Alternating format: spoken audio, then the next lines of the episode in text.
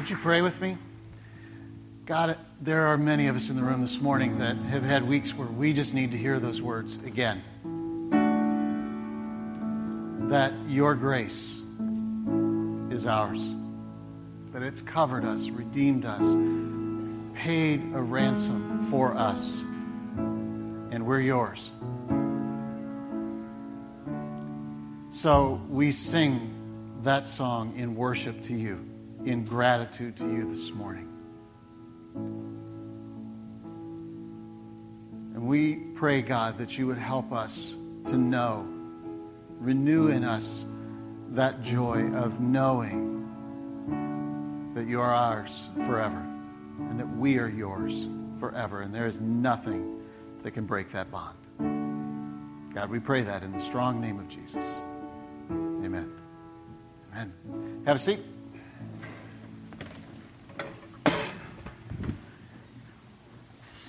There is this small book in the New Testament called Philippians. It's only four chapters long. And in those four chapters, Paul uses the word joy almost two dozen times. And I'll just be honest with you, uh, most of the ways that he uses the word joy, I like. I'm good with. But there are a couple of those ways that I find really tough to live with, or should I say, tough to live out. Like this one. Paul says, Rejoice in the Lord always. And then for emphasis, he says, I'll say it again rejoice. It's not the word rejoice that I have trouble with in that verse, it's the word always. You with me on that?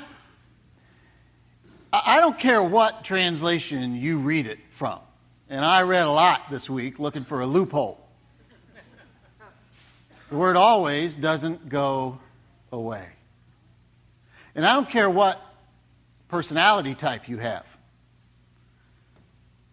Rejoicing always is going to be tough to live out. Because when life gets really hard, human beings fall into some pretty predictable behavior patterns. There are some of us, when life gets tough, we gush. We tell anyone and sometimes everyone about the tough stuff that's going on in our lives. You'll find them in the lobby right after the service is over.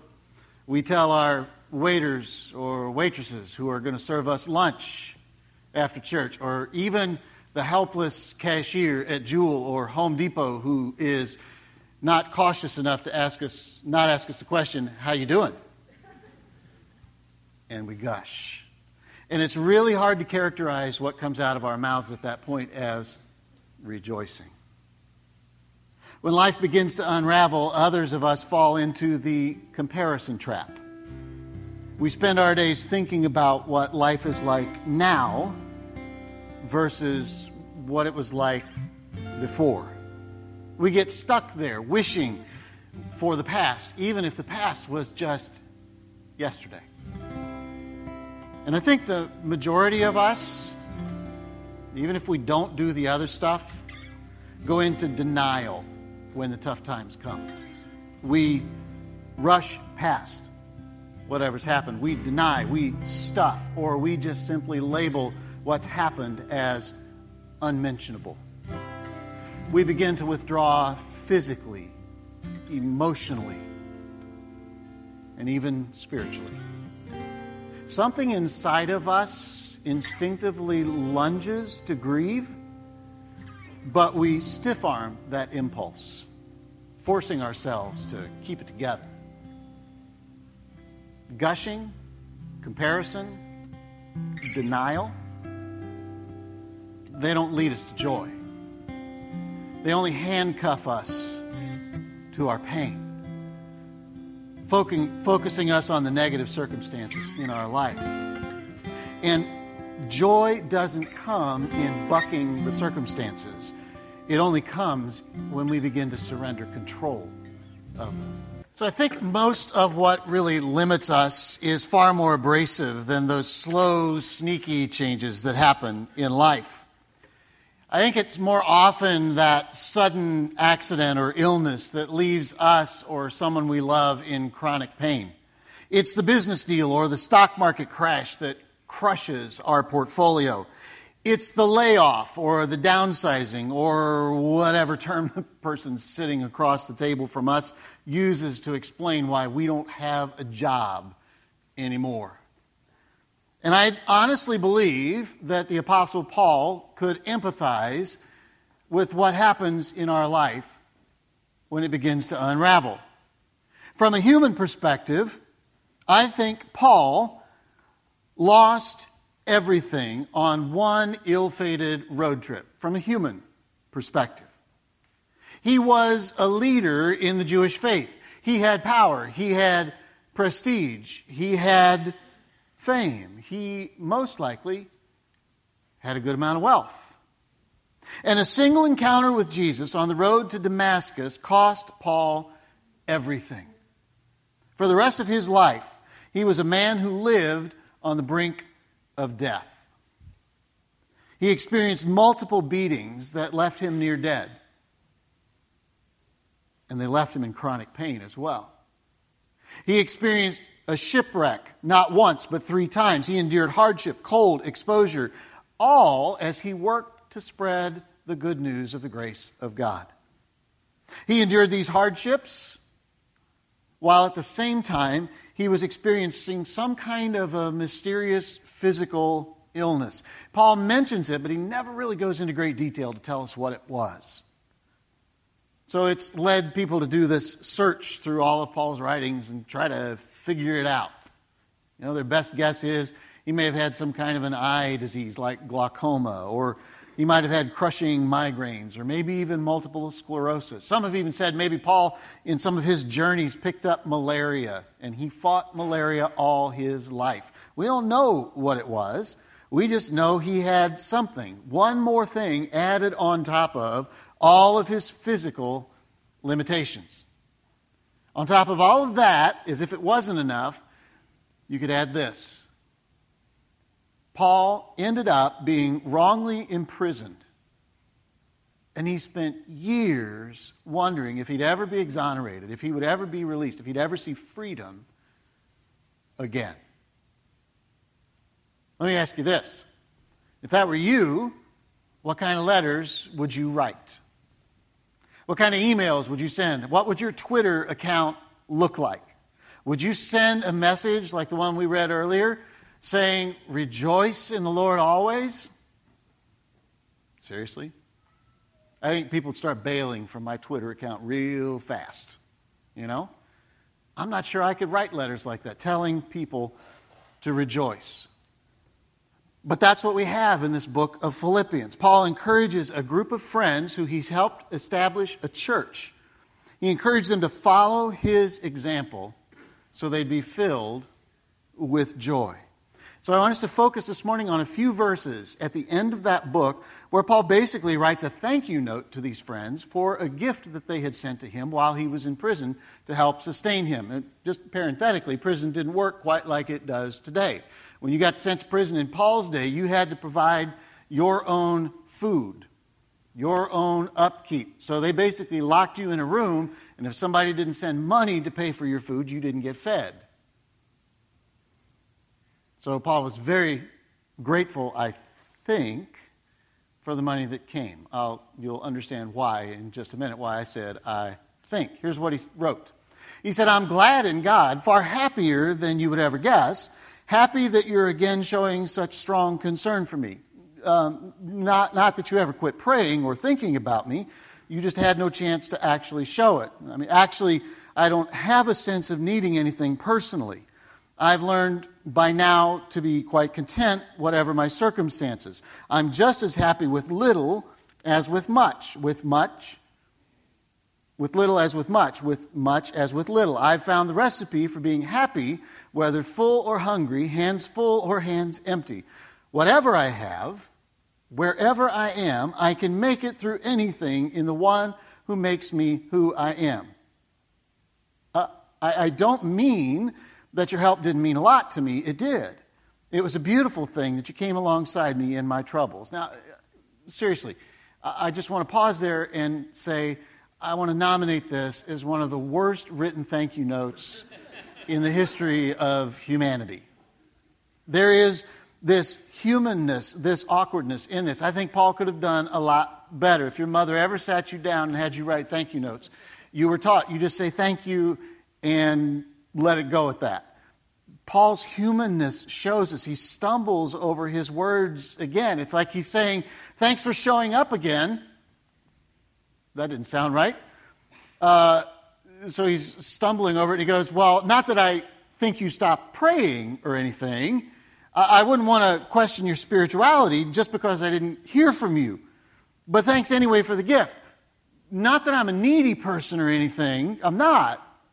And not that I'm not grateful because I am. I mean, if that's me writing a thank you note at that point, I've already torn it up, thrown it in the trash, and I'm going to start over. But the cost of writing in his day was so expensive, which we'll talk about in a minute. It's kind of like he kept writing. And beyond that, these things are divinely inspired. God's guiding his writing. So we know there's something in there for us to see. There's some truth coming through in his humanness. I love that it's just real and it's raw and it's Paul. The truth is there for us when Paul says, Look, if I have food or I don't have food, if I have money or I don't have money, whether there's gifts coming or not, I'm going to be okay. I found a contentment that leads to great joy. What Paul's learned is that his joy is not defined by the additions and the subtractions in his life. And as you read those verses, you begin to understand what Paul calls this recipe he's found for discovering joy when life unravels. And it starts when we accept our circumstances. Paul's circumstances were really tough, but he had learned to accept them, and that freed him up to focus on the opportunities in front of him rather than focusing on what had been stripped away from him. His situation, where he was, was hopeless and helpless. He'd done everything he could to try to change his circumstances, made all the appeals he could. And still, he was sitting in a Roman prison, still chained to guards. All stuff that shouldn't happen to him because he was a Roman citizen. He rarely talked about this. He rarely made mention of this in his letters, but in one of the last letters that he wrote, in, in a letter that he wrote to a young man, Timothy, who was one of his proteges, he let his guard drop. And twice he says to Timothy, I'm suffering here in prison. I'm suffering, and I have been chained like a criminal. You see his brokenness. You see how tough it was for Paul to endure those years. And until the slow grinding wheels of government acted, there really isn't anything Paul can do. He's stuck. And he has to come to a place, and he has, where even though this is tough, he has accepted it. The same way he's learned to accept these other difficult things in his life. He's surrendered control of his life and refocused his energy on God in his situation which enabled him to do the second part of the recipe, which is adapt to his circumstances. He could have spent his whole time in prison beating his head against the wall, complaining to the guards who were chained to him.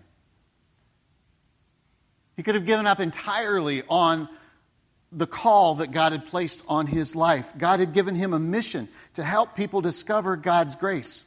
He could have just abandoned that. So there's not much I can do. I'm in prison. What am I going to do? Instead, he did a very courageous thing in how he adapted.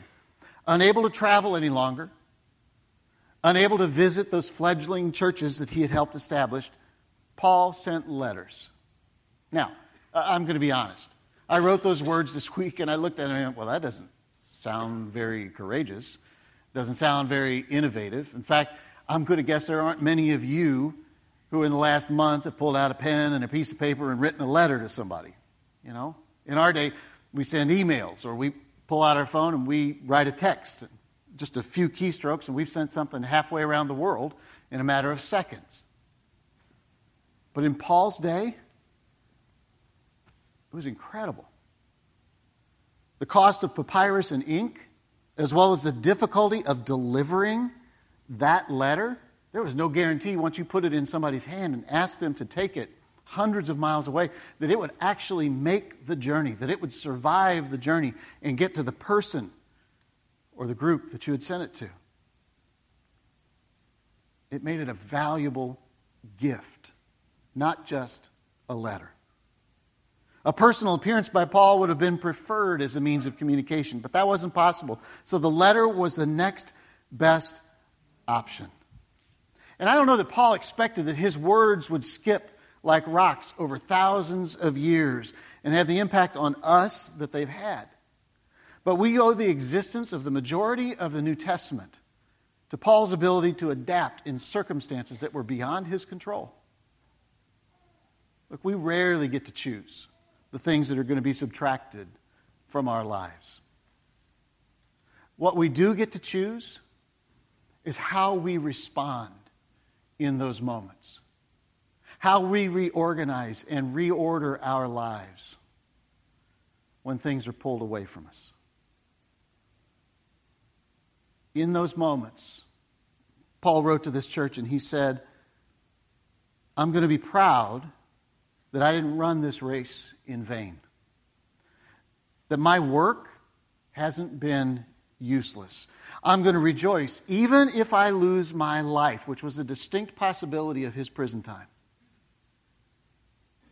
Because my life's being poured out like a liquid offering to God. Those are some courageous words. Because Paul wasn't living out his plan A or his plan B, by this time, probably not even his plan G for his life. His circumstances changed so often. But as he accepted and adapted, it kept Paul's heart from growing bitter and resentful. It kept him from falling into that comparison trap, wishing his life could go back to the way it was. It increased his joy and it increased his dependence on God. See, it's not enough just to accept and adapt. If we stop there, we leave out the most crucial step the most crucial ingredient in this recipe. In weakness and limits, Paul discovers that Christ alone is his source of strength.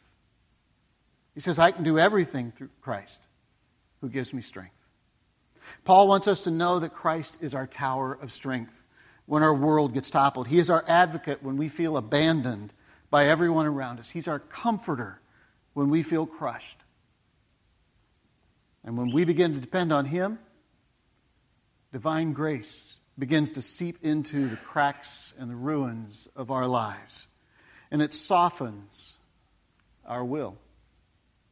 Our weakness, it becomes an amazing opportunity for God's joy to be discovered and displayed.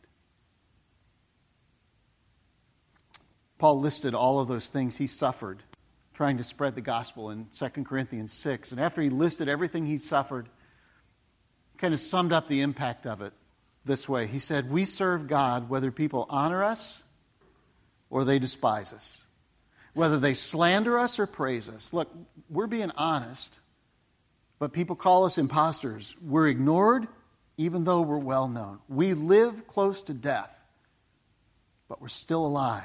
We've been beaten, but we've not been killed. Our hearts ache, but we always have joy. It can be very easy to read the story of Paul's life and just miss the pain that was there.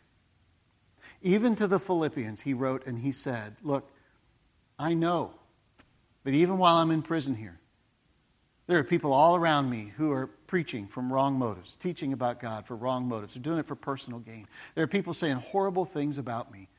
My life isn't going as it was planned.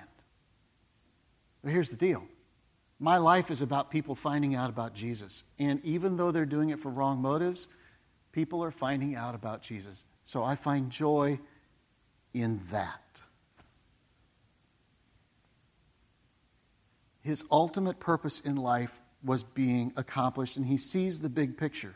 Regardless of his circumstances, God continues to work in and through Paul's life. And for that reason, he says, I'll find joy in it. God even did some pretty unlikely things while Paul was in prison, things he never could have imagined. In fact, as it turns out, because of his ability to adapt, some of the Roman emperor, Caesar's own personal staff, had become believers. Nobody could have seen that as a possibility. When Paul was sent from Israel to Rome, nobody could have imagined that Caesar's staff would have become believers, or that some of the guards chained to Paul would accept Christ. Some of the elite palace guards became believers. Out of the struggles that Paul was going through, God was bringing good. And he found joy. So I read all of those verses and I think about Paul's story and all of the stuff that he tucks into his letters along the way, and I begin to wonder maybe the chaos in Paul's life. All the stuff that he perceives as chaos really isn't chaos. Maybe it was God's plan A all along. And Paul just perceives it as chaos. Could be. Or maybe Maybe Paul is in Rome because he made a bad decision. He shouldn't have appealed to Caesar. But God's still bringing good out of the chaos. Or it could be that it's neither Paul's decisions nor God's plan A, it's other people making bad decision, decisions, and they're having an impact on Paul's life. God's still bringing good out of the chaos and Paul's finding joy. I'm not sure which it is. And the Bible really doesn't tell us. But whatever's going on, Paul has learned to accept the circumstances, to adapt, to focus on God, to depend on Him, and he's finding great joy. Which then causes me to wonder about my life and yours and ask the question got any chaos in your life? Got any place in your life where you feel like your plan A is gone, your plan B is gone, you're down to plan C or D? I do. My guess is you do too. I think about it, and just a few years ago, I sat in a room with my boss across the table from me. And I watched the clock over his shoulder as it took him 45 minutes to try to explain to me that I didn't have a job anymore. You ever sat in a room like that? Not a lot of fun. Feels a little like a high school breakup, right? It's not you, it's us. There'll be other jobs, you know? And it takes a little bit of time for the numbness to wear off, and then you start to wonder will there be? And where will those jobs be? And what are the implications? I sat in a room with my parents, listened to the doctors explain to them how my mother's Alzheimer's was going to change her life and how most likely it would end her life. And it did. And I fought chronic and at times debilitating pain brought on by birth defects that I didn't know I even had until I was 46. Happy birthday. I don't say any of that to try to get sympathy from anybody. Those three things have all occurred in the last seven to nine years of my life. It's not to get sympathy. I'm doing good. My life is good. I say it because I've seen God at work in the chaos in my life. Losing my job seven years ago brought me here. I wouldn't trade that for anything. And my chronic pain has caused me to do life differently and slow down. And in slowing down, I found joy in a lot of ways that I was missing. And even with my, mo- my mother's Alzheimer, as ter- Alzheimer's, as terrible as that disease is, there were periods in her disease that were filled with joy. She, she never was a great housekeeper, let's be honest. But she gave up what little compulsion she had and just kind of let things go. She gave up her compulsion about having to have the perfect meals and get everything to the table at the right time. And she was a much more joy filled and childlike and open person about her life than she had ever been.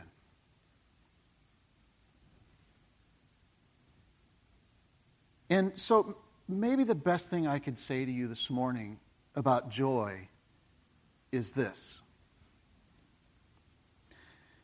on that day that you discover that the smooth road you've been walking down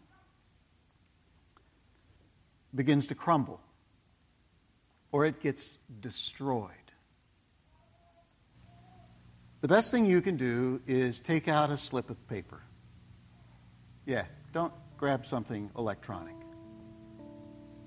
Make this tactile. Grab a piece of paper and write three words on it accept, adapt, depend. And carry that piece of paper with you as your own permission slip for joy. Tuck it in your pocket, put it in your purse, put it in your wallet, someplace you're going to see it often. If your friends see it and ask you what it's about, just tell them you're working on becoming more content. That you're trying to create more joy in your life. Actively cultivate joy using those three words. Do practical things with them. Let go of your desire to control life. It's an illusion. Find joy in the chaos. Take a nap. Live with a messy house for a while. Order takeout. Linger in the company of a friend. Breathe in the fullness of life. Use those three words as a recipe to fight back with joy, knowing that even within your limits, great joy is waiting to be unleashed.